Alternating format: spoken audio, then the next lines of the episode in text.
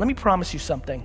I know tens of thousands of people, and I know thousands of people extremely well, I know hundreds of people deeply well. There is no correlation between how much money someone makes and their level of happiness. But what's not being talked about is the friends and acquaintances I have who've committed suicide in the entrepreneur land the last four years because nobody talks about the downside.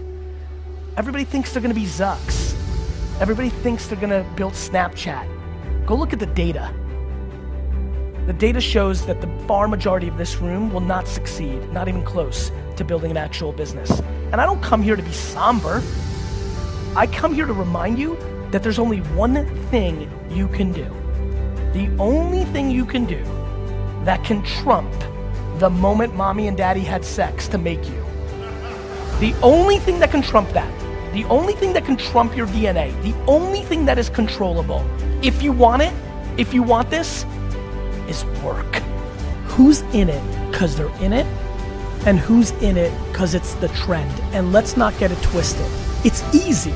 You can say you're a rapper or an athlete, but you can easily see that you're not. Entrepreneurship is hidden.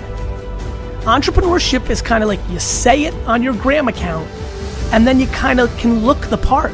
You can go to the parties, you can go to the conferences. Like you can trick it way more Right. than a lot of other things. And um, and so I'm saying this very carefully. Listen to me. If you know deep down that you're being exposed by this rant, here's a smart move. Before the world collapses, go figure out who you think is actually going to survive that.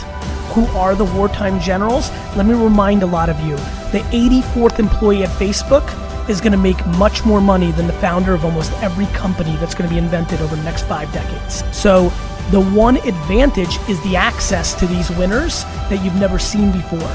So, if you are listening right now and saying, Gary, like, I've got this, I'm going to do it, then do it. Stick it to my face. I can't wait to get the email from you five, six, seven, eight years from now. But if you're listening and saying, mm, it's true, because I wasn't into being a businessman or woman when I was a junior in high school, right? I was going to be this, I was going to be an architect, I was going to go to Harvard, I was going to be a banker. If that's you, give a real thought to this because we've seen this in 2001 and 2008. Shit is very ugly and it's a 10 year, 7 year, 5 year step back. Or you could take advantage of the window we're in right now and take advantage of the fruitful times and the access to these A plus generals. And I would jump on those boats if I were you.